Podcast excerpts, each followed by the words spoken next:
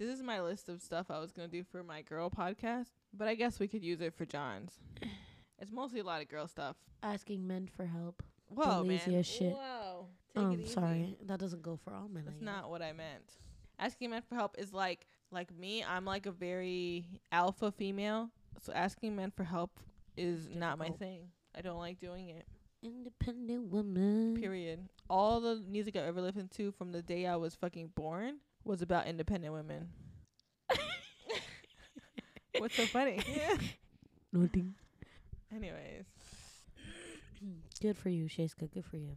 yeah, mm, pretty boss ass bitch. My boys. mm, That's not. A boss ass bitch, bitch, bitch. I feel like it's gonna be a whole bunch of beep, bleep, bleep. Did he say pa- uh swear words are okay? I don't recall. Ew, don't eat that out loud. I can hear that shit. Hi guys, welcome back to my water. This is me eating a watermelon. What? this is a watermelon. It's very juicy.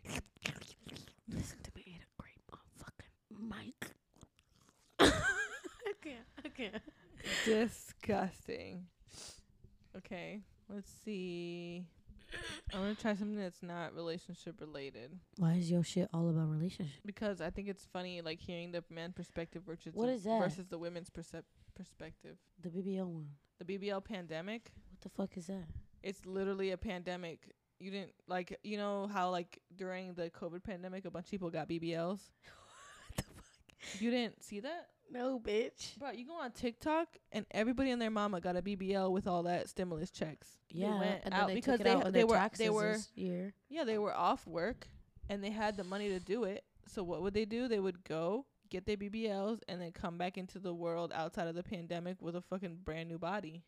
And then they'd be like, Just yeah, bust me out the pra- at the plastic up and acting I brand worked new for type this shit. shit. I worked for this shit. Yeah. Yeah, That whole time y'all didn't see me working? Yeah. I would have done it. Do do. Yeah. Now I got a fat ass. Fat ass, slim waist, body gal, big body gal. Big body gal. Okay. What about OnlyFans? I thought about it. Same, same. What's really crazy is OnlyFans was not invented for pornography, but that's what it's based.